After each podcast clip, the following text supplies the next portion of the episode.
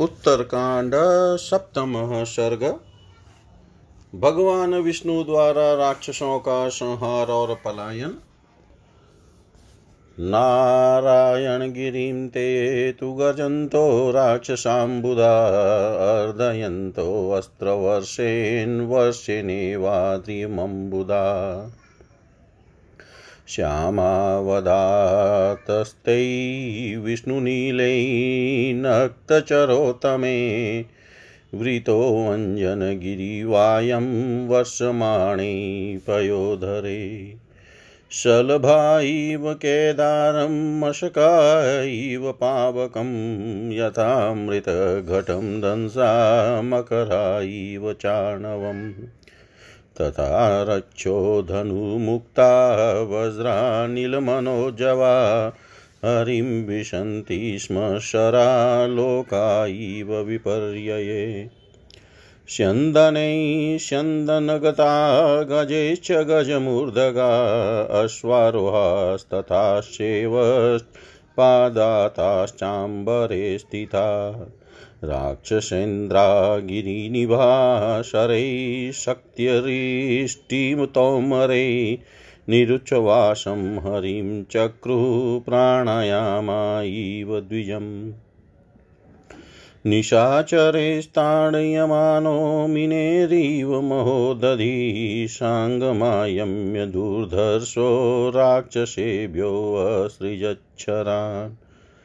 शरैपूर्णा यतोत्सृष्टै वज्रकल्पै मनोजवै चिच्छेदविष्णुनिशिते शतशोऽथ सहस्रश विद्राव्य शरवर्षेण वर्षं वायुरिवोत्थितं पाञ्चजन्यं महाशङ्खं प्रदधग्मो पुरुषोत्तम। सोऽम्बुजो हरिणाद्मात् सर्वप्राणेन शङ्कराट्रराश भीमनिर्लादस्त्रैलोक्यं व्यथयन्निव। शङ्कराजरवसोऽथ त्रासयामाश राक्षसान् मृगराज इवारण्ये समदानीव कुञ्जरान्। न शेकुरस्वाः संस्थातु विमदाः कुञ्जरा भवन् स्यन्दनेभ्यश्च्युता वीरा शङ्करावितदुर्बला साङ्गचापविनिर्मुक्ता वज्रतुल्या ननाः पसरा विदार्यता रक्षांसि सुपङ्खा विवशुचिक्तिम् भिद्यमानाः शरैशङ्ख्यै नारायणकरच्युतै निपेतु राक्षसा भूमौ शैलवज्रहता इव व्रणानि परगात्रेभ्यो विष्णुचक्रकृतानि अश्रिकक्षरन्ति धारा इवाचला। शङ्खराजरवश्चापि शाङ्गचापरवस्तथा राक्षसानां रवाश्चापि ग्रसते वैष्णवोरव तेषां शिरोधरान् धूतान् चरध्वजधनुषि च रथान् पताकास्तुणीराशि चेदसहरीशरे सूर्यादिवकरा घोरा वायोर्धा वायोर्घा इव सागरात्, पर्वतादिव नागेन्द्राधारोघा चाम्बुदात्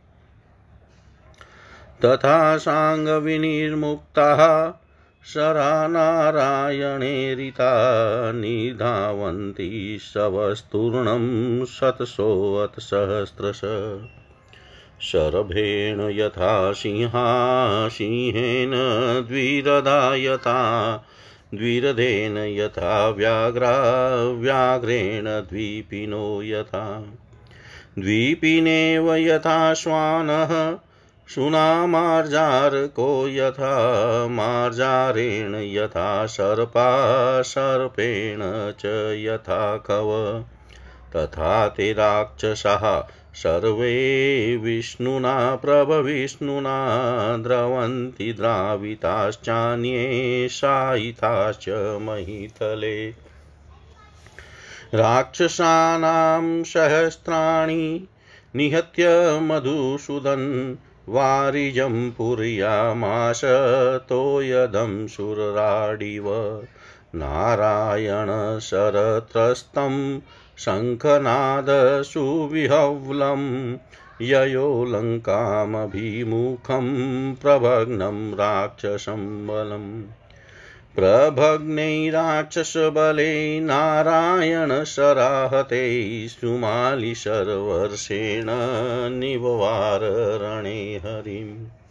स तु तं चादयामास निहार इव भास्करं राक्षसा सत्त्वसम्पन्ना पुनर्धैर्यं समादधु। अथ सोऽभ्यपतरोषाद् राक्षसो बलदर्पितमहानादं प्रकुर्वाणो राक्षसाञ्जीवयन्निव। उत्क्षिप्य लम्बाभरणं धुन्वन्करमिव द्विपरराश राक्षसो हर्षात् सडतीतो सतडितो यदो यथा। सुमालेन दत्तस्तस्य शिरोज्वलितकुण्डलं चिच्छेदयन्तुरश्वाश्च भ्रान्तास्तस्य तु रक्षस। तैरश्वै भ्राम्यते भ्रान्तैः सुमाली राक्षसेश्वर। इन्द्रियाश्वै परिभ्रान्तै धृतिहीनो यथा नर। ततो विष्णुं महाबाहुं प्रपतन्तं रणाजिरैः सुमालिरश्वैश्च रथे विष्णुरथं प्रति। मालिचाभ्यद्रवदयुक्तः प्रगृहं संसरं धनु। माले धनुश्च्युता बाणा कातस्वरविभूषिता। विविशु हरिमासाद्य क्रौञ्चं पत्ररथा इव अध्यमानशरैशोऽथ मालिमुक्तैः सहस्रश। चुक्षुभै न रणे विष्णुः जितेन्द्रिय इवादिभिः अथ मो विश्वनं कृत्वा भगवान् भूतभावन। मालिनं प्रतिबाणुघान् ससजासि गदाधर। ते मालिदेहमासाद्य वज्रविद्युत्प्रभाशरा। पिबन्ति रुधिरं तस्य नागा इव सुधारसं मालिनं विमुखं कृत्वा शङ्खचक्रगदाधर। मालिमौलिं ध्वजं चापं वाजिनश्चाप्यपातय विरथस्तु गदां गृह्यं मालि नक्तचरोत्तम आपुप्लवु वै गदा पाणी केसरी गदया गरुडेशानमिशानमिव चान्तक ललाटदेशेऽभ्यहनद वज्रेणेन्द्रो यथाचलं गदयाभिहतस्तेन मालिना गरुडो भृशम् रणात् पराङ्मुखं देवं कृतवान् वेदनातुर।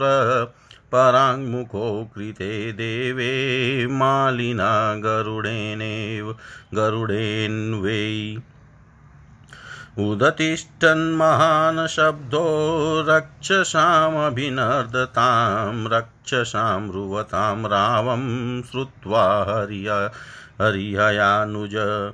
तिर्यगास्ताय सङ्क्रुधः पक्षिषे भगवान् हरि पराङ्मुखोऽप्युत्ससर्ज मालेश्चक्रं जिघांसया।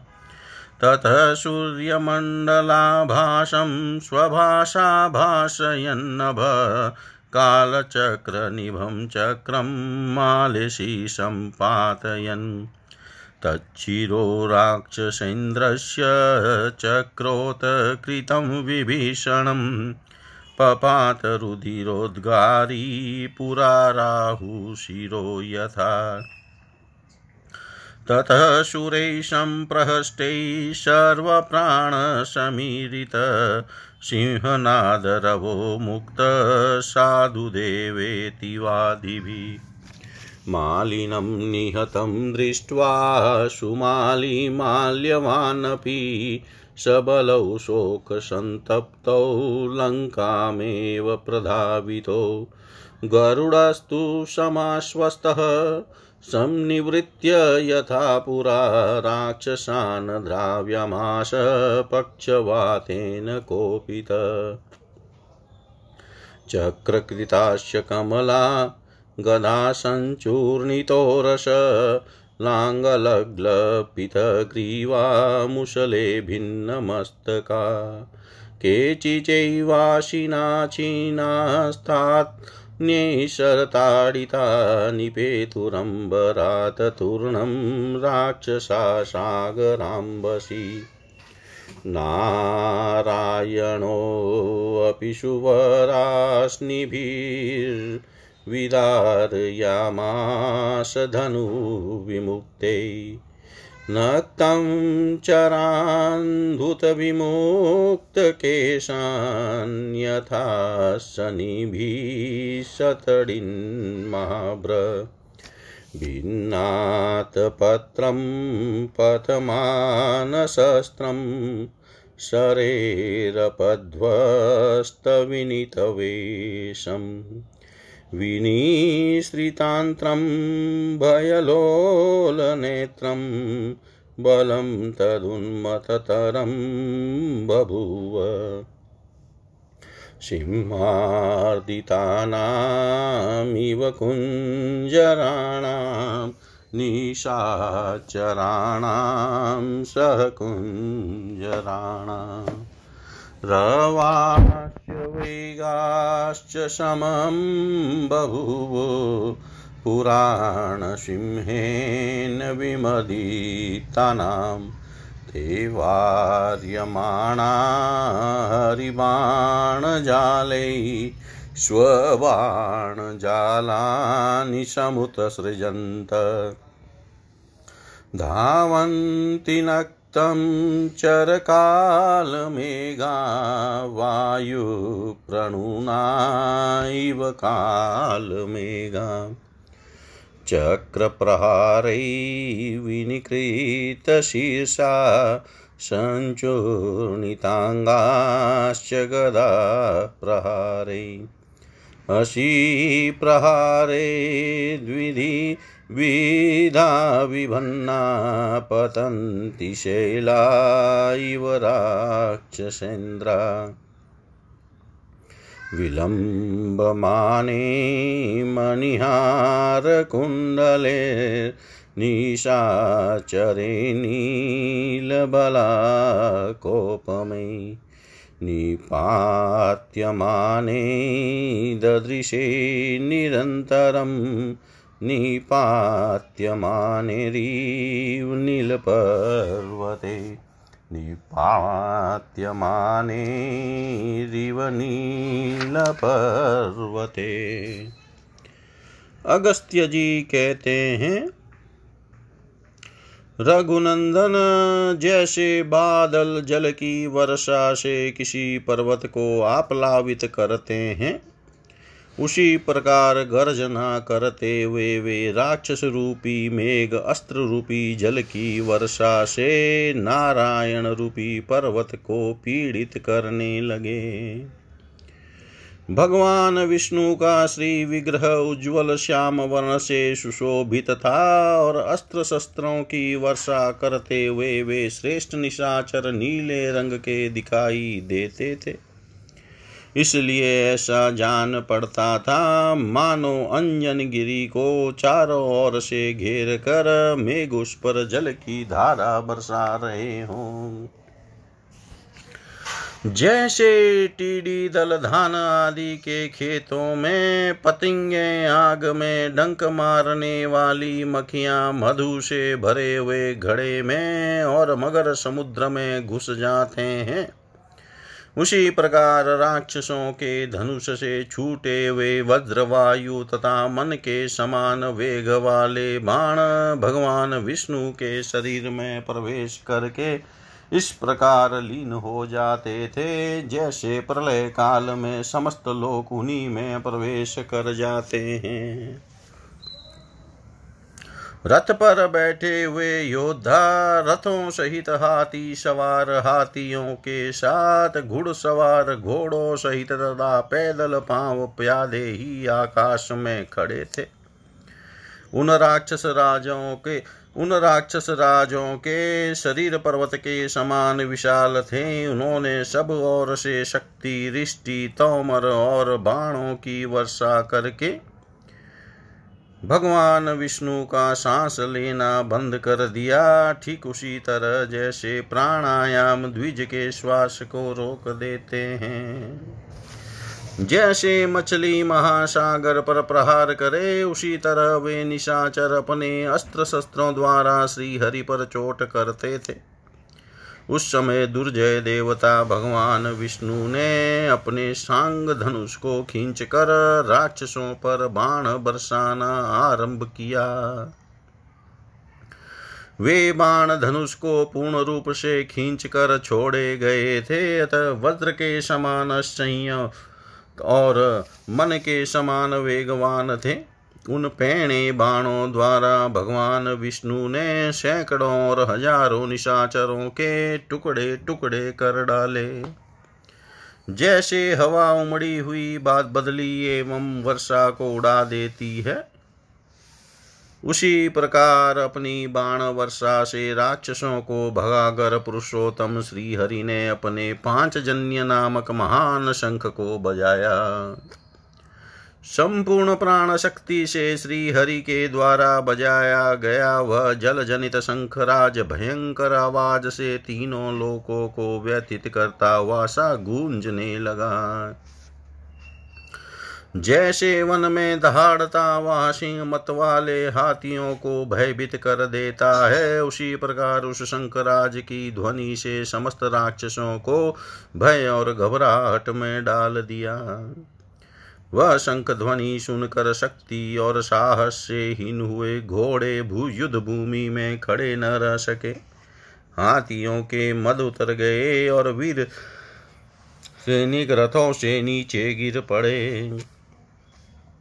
सुंदर पंख वाले उन बाणों के मुखभाग वज्र के समान कठोर थे। वे सांग धनुष से छूट कर राक्षसों को विदीन करते हुए पृथ्वी में घुस जाते थे। संग्राम भूमि में भगवान विष्णु के हाथ से छूटे हुए उन बाणों द्वारा छिन्न भिन्न हुए निशाचर वज्र के मारे हुए पर्वतों की भांति धराशायी होने लगे। श्रीहरि के चक्र आघात से शत्रुओं के शरीरों में जो घाव हो गए थे, उनसे उसी तरह रक्त की धारा बह रही थी। मानो पर्वतों से गेरू मिश्रित जल का झरना गिर रहा हो। शंखराज की ध्वनि सांग धनुष की टंकार, तथा भगवान विष्णु की गर्जना, इन सब के तुमल नाद ने राक्षसों को, के कोलाहल को दबा दिया।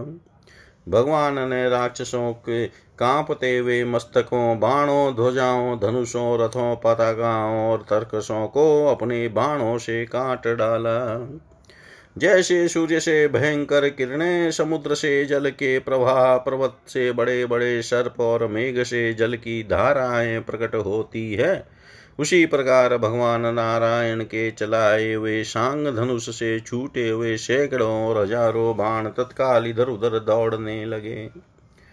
जैसे सर्व से सिंह सिंह से हाथी हाथी से बाघ बाघ से चीते चीते से कुत्ते कुत्ते से बिला बिलाव से सांप और सांप से चूहे डर कर भागते हैं। उसी प्रकार वे सब राक्षस प्रभावशाली भगवान विष्णु की मार खाकर भागने लगे। उनके भगाए हुए बहुत से राक्षस धराशायी हो गए। सहस्त्रों राक्षसों का वध करके भगवान मधुसूदन ने अपने शंख पाँच जन्य को उसी तरह गंभीर ध्वनि से पूर्ण किया। जैसे देवराज इंद्र मेघ को जल से भर देते हैं। भगवान नारायण के बाणों से भयभीत और शंखनाद से व्याकुल हुई राक्षस सेना लंका की ओर भाग चली। नारायण के सहायकों से आहत हुई राक्षस सेना जब भागने लगी, तब सुमाली ने रणभूमि में बाणों की वर्षा करके उन श्री हरि को आगे बढ़ने से रोका। जैसे कुहरा सूर्य देव को ढक लेता है, उसी तरह सुमाली ने बाणों से भगवान विष्णु को आच्छादित कर दिया। यह देख शक्तिशाली राक्षसों ने पुनः धैर्य धारण किया।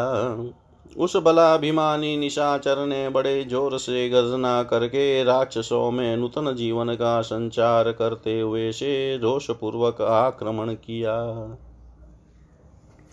जैसे हाथी शुंड को उठाकर हिलाता हो, उसी तरह लटकते हुए आभूषण से युक्त हाथ को ऊपर उठाकर हिलाता वह राक्षस विद्युत सहित सजल जलधर के समान बड़े हर्ष से गर्जना करने लगा। तब भगवान ने अपने बाणों द्वारा गरजते हुए सुमाली के सारथी का जगमगाते हुए कुंडलों से मंडित मस्तक काट डाला। इससे उस राक्षस के घोड़े बेलगाम होकर चारों ओर चक्कर काटने लगे। उन घोड़ों के चक्कर काटने से उनके साथ ही राक्षस राज सुमाली भी चक्कर काटने लगा।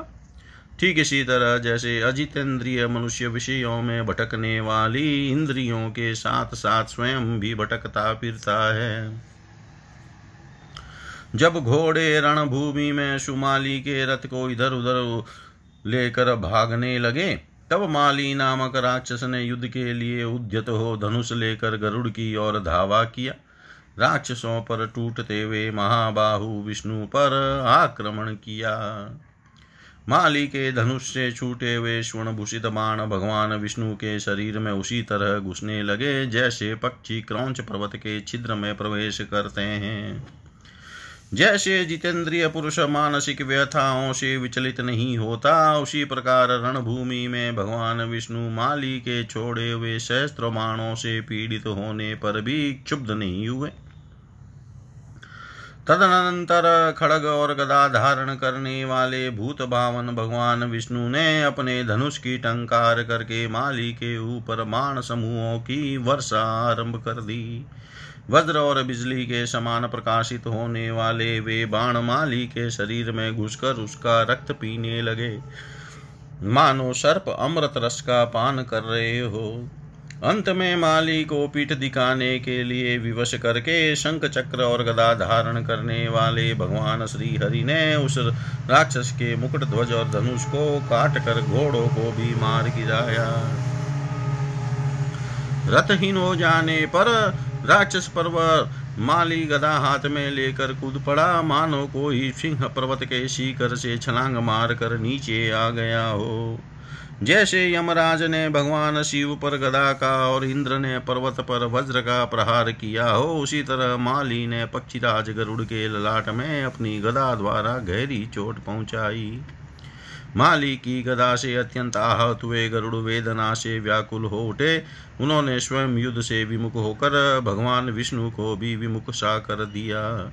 माली ने गरुड़ के साथ ही जब भगवान विष्णु को भी युद्ध से विमुख सा कर दिया, तब वहाँ ज़ोर ज़ोर से गरजते हुए राक्षसों का महान शब्द गूंज उठा।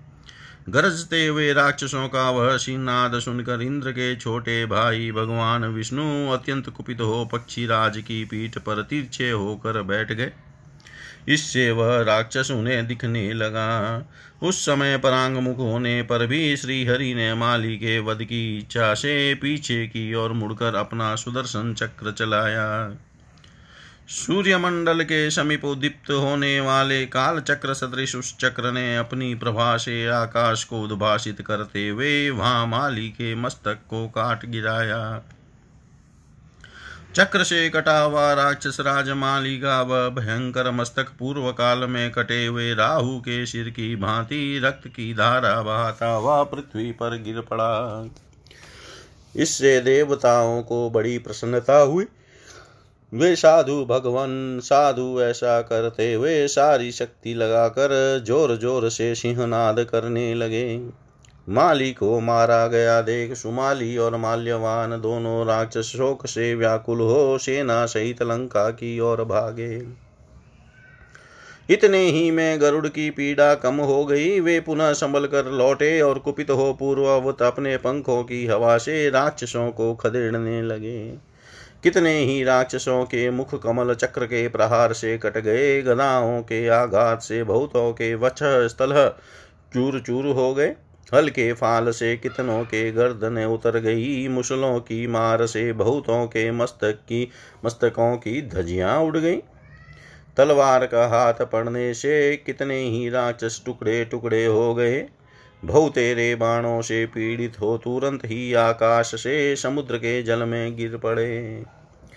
भगवान विष्णु भी अपने धनुष से छूटे हुए श्रेष्ठ बाणों और आसानियों द्वारा राक्षसों को विदीर्ण करने लगे। उस समय उन निशाचरों के खुले हुए के हवा से उड़ रहे थे और पिताम्बर धारी श्याम सुंदर श्री हरि विद्युन माला मंडित महान मेघ के समान सुशोभित हो रहे थे।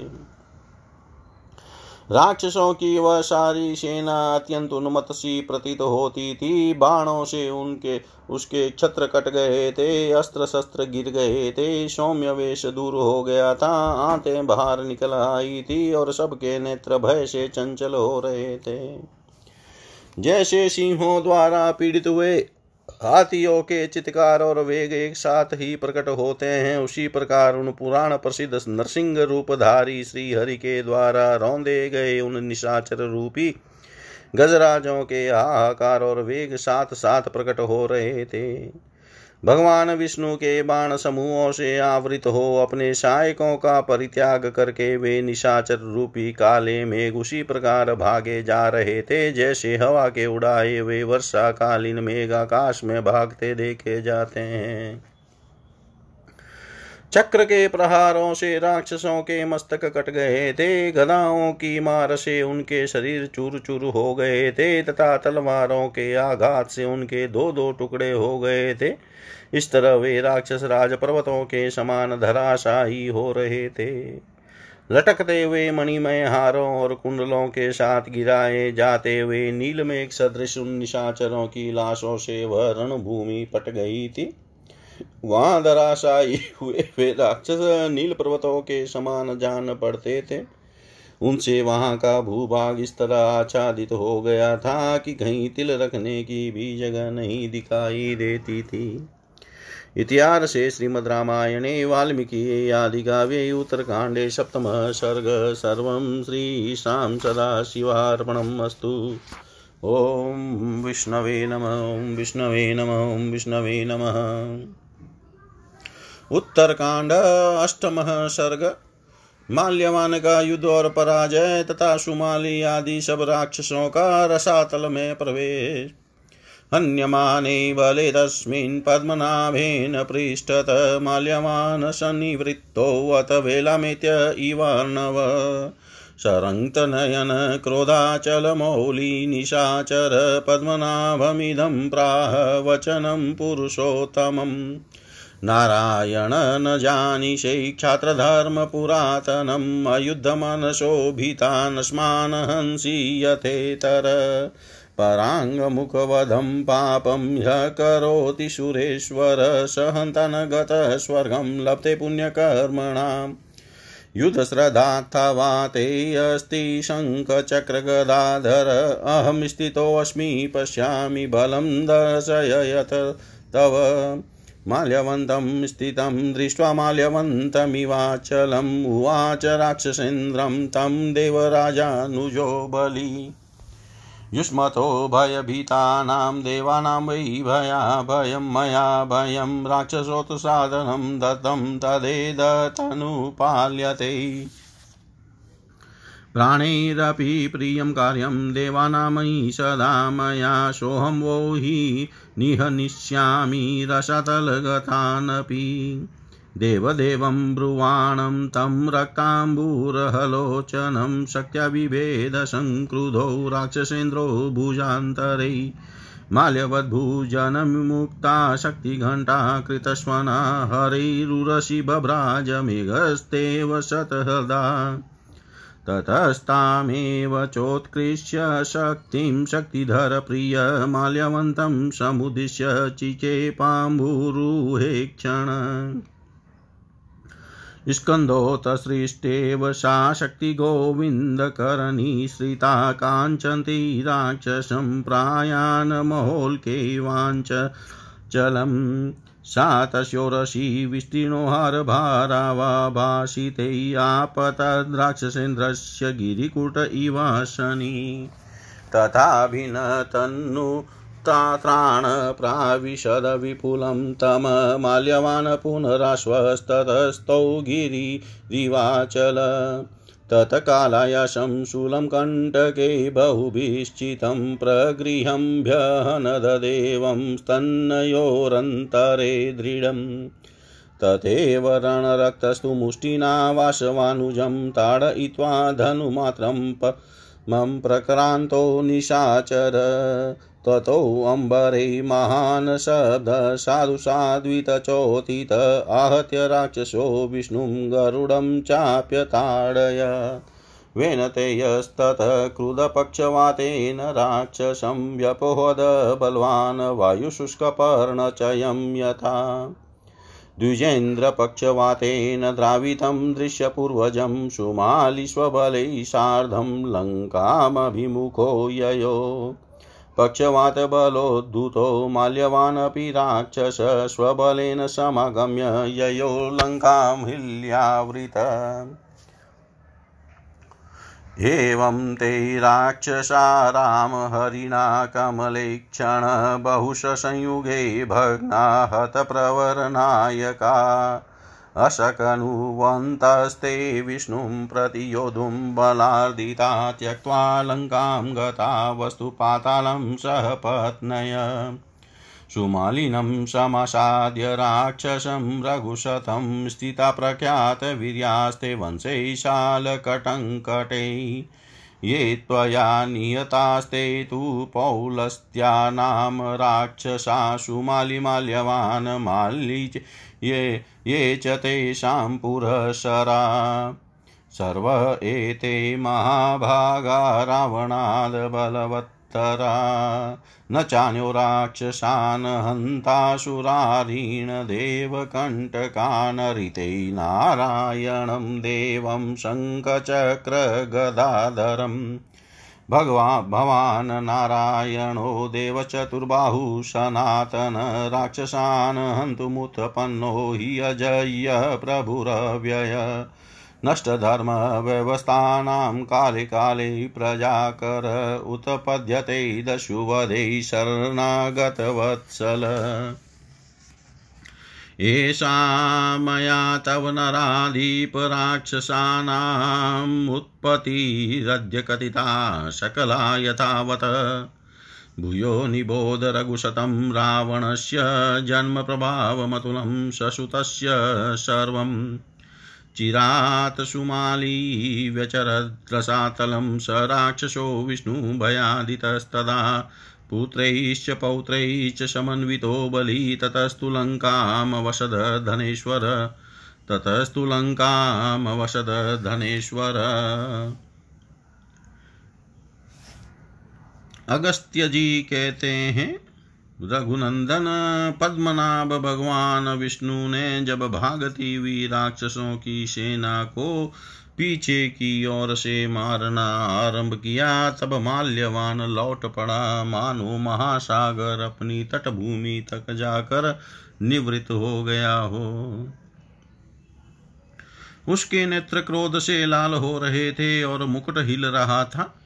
उस निशाचर ने पुरुषोत्तम भगवान पद्मनाभ से इस प्रकार कहा, नारायण देव जान पड़ता है पुरातन छात्र धर्म को बिल्कुल नहीं जानते हो, तभी तो साधारण मनुष्य की भांति तुम जिनका मन युद्ध से विरत हो गया है तथा जो डर कर भागे जा रहे हैं, ऐसे हम राक्षसों को भी मार रहे हो। सुरेश्वर जो युद्ध से विमुख हुए, सैनिकों के वध का पाप करता है। वह घातक इस शरीर का त्याग करके परलोक में जाने पर पुण्य कर्मा पुरुषों को मिलने वाले स्वर्ग को नहीं पाता है। शंख चक्र और गदा धारण करने वाले देवता, यदि तुम्हारे हृदय में युद्ध का हौसला है तो मैं खड़ा हूँ, देखता हूँ तुम में कितना बल है, दिखाओ अपना पराक्रम। माल्यवान पर्वत के समान अविचल भाव से खड़े हुए राक्षस राज माल्यवान को देख कर देवराज इंद्र के छोटे भाई महाबली भगवान विष्णु ने उससे कहा, देवताओं को तुम लोगों से बड़ा भय उपस्थित हुआ है। मैंने राक्षसों के संहार की प्रतिज्ञा करके उन्हें अभय दान दिया है। अतः इस रूप में मेरे द्वारा उस प्रतिज्ञा का ही पालन किया जा रहा है। मुझे अपने प्राण देकर भी सदा ही देवताओं का प्रिय कार्य करना है, इसलिए तुम लोग भाग कर रसातल में चले जाओ तो भी मैं तुम्हारा वध किए बिना नहीं रहूँगा। लाल कमल के समान नेत्र वाले देवादि देव भगवान विष्णु जब इस प्रकार कह रहे थे, उस समय अत्यंत कुपित हुए राक्षस राज माल्यवान ने अपनी शक्ति के द्वारा प्रहार करके भगवान विष्णु का वक्षस्थल विधीन कर दिया। माल्यवान के हाथ से छूटकर घंटा नाद करती हुई वह शक्ति श्रीहरि की छाती से जा लगी और मेघ के अंक में प्रकाशित होने वाली बिजली के समान शोभा पाने लगी। शक्तिधारी कार्तिकेय जिन्हें प्रिय है अथवा जो शक्तिधर स्कंद के प्रियतम है, उन भगवान कमल नयन विष्णु ने उसी शक्ति को अपनी छाती से खींचकर माल्यवान पर दे मारा। स्कंद की छोड़ी हुई शक्ति के समान गोविंद के हाथ से निकली हुई वह शक्ति उस राक्षस को लक्ष्य करके चली। मानो अंजन गिरी पर कोई बड़ी भारी उल्का गिर रही हो। हारों के समूह से प्रकाशित होने वाले उस राक्षस राज के विशाल वक्ष स्थल पर वह शक्ति गिरी। मानो किसी पर्वत के शिखर पर वज्रपात हुआ हो। उससे माल्यवान का कवच कट गया और वह गहरी मूर्छा में डूब गया। किंतु थोड़ी देर में पुनः संभल कर माल्यवान पर्वत की भांति अविचल भाव से खड़ा हो गया। तत्पश्चात उसने काले लोहे के बने हुए और बहुसंख्यक कांटों से जड़े हुए शूल को हाथ में लेकर भगवान की छाती में गहरा आघात किया। इसी प्रकार वह युद्ध प्रेमी राक्षस भगवान विष्णु को मुख्य से मारकर एक धनुष पीछे हट गया। उस समय आकाश में राक्षसों का महान हर्षनाद गूंज उठा। वे एक साथ बोल उठे, बहुत अच्छा बहुत अच्छा भगवान विष्णु को घूसा मारकर उस राक्षस ने गरुड़ पर भी प्रहार किया। यह देख विनीतानंदन गरुड़ कुपित हो उठे और उन्होंने अपने पंखों की हवा से उस राक्षस को उसी तरह उड़ा दिया। जैसे प्रबल आंधी सूखे पत्तों के ढेर को उड़ा देती है। अपने बड़े भाई पक्षीराज के पंखों की हवा से उड़ता हुआ देख सुमाली अपने सैनिकों के साथ लंका की ओर चल दिया। गरुड़ के पंखों की हवा के बल से उड़ा हुआ राक्षस माल्यवान भी लजित होकर अपनी सेना से जा मिला और लंका की ओर चला गया। कमल नयन श्री राम इस प्रकार उन राक्षसों का भगवान विष्णु के साथ अनेक बार युद्ध हुआ और प्रत्येक संग्राम में प्रधान प्रधान नायकों के मारे जाने पर उन सबको भागना पड़ा। वे किसी प्रकार भगवान विष्णु का सामना नहीं कर सके, सदा ही उनके बल से पीड़ित होते रहे। अतः समस्त निशाचर लंका छोड़कर अपनी स्त्रियों के साथ पाताल में रहने के लिए चले गए। रघुश्रेष्ठ वे विख्यात पराक्रमी निशाचर साल कट कट वंश में विद्यमान राक्षस सुमाली का आश्रय लेकर रहने लगे। श्री राम अपने आपने पुलस्त्य वंश के जिन जिन राक्षसों का विनाश किया है, उनकी अपेक्षा प्राचीन राक्षसों का पराक्रम अधिक था। सुमाली माल्यवान और माली तथा उनके आगे चलने वाले योद्धा, ये सभी महाभाग निशाचर रावण से बढ़कर बलवान थे। देवताओं के लिए कंटक रूप उन देवद्रोही राक्षसों का वध शंख चक्र गदाधारी भगवान नारायण देव के सिवा दूसरा कोई नहीं कर सकता। आप चार भुजाधारी सनातन भगवान, सनातन देव भगवान नारायण ही हैं। आपको कोई परास्त नहीं कर सकता। आप अविनाशी प्रभु हैं और राक्षसों का वध करने के लिए इस लोक में अवतीर्ण हुए हैं। आप ही इन प्रजाओं के सृष्टा हैं और शरणागतों पर दया रखते हैं। जब जब धर्म की व्यवस्था को नष्ट करने वाले दस्यु पैदा हो जाते हैं, तब तब उन दस्युओं का वध करने के लिए आप समय समय पर अवतार लेते रहते हैं। नरेश्वर, इस प्रकार मैंने आपको राक्षसों की उत्पत्ति का यह पूरा प्रसंग ठीक ठीक सुना दिया। रघुवंशी रोमणे अब आप रावण तथा उसके पुत्रों के जन्म और अनुपम प्रभाव का सारा वर्णन सुनिए। भगवान विष्णु के भय से पीड़ित होकर राक्षस सुमाली सुदीर्घ काल तक अपने पुत्र पौत्रों के साथ रसातल में विचरता रहा। इस भी इसी बीच में धनाध्यक्ष कुबेर ने लंका को अपना निवास स्थान बनाया। इतिहासे श्रीमद् रामायणे, वाल्मीकि आदि काव्य उत्तरकाण्डे अष्टमः सर्ग सर्वं श्रीशां सदाशिवार्पणम् अस्तु। ॐ विष्णवे नमः विष्णवे नमः विष्णवे नमः।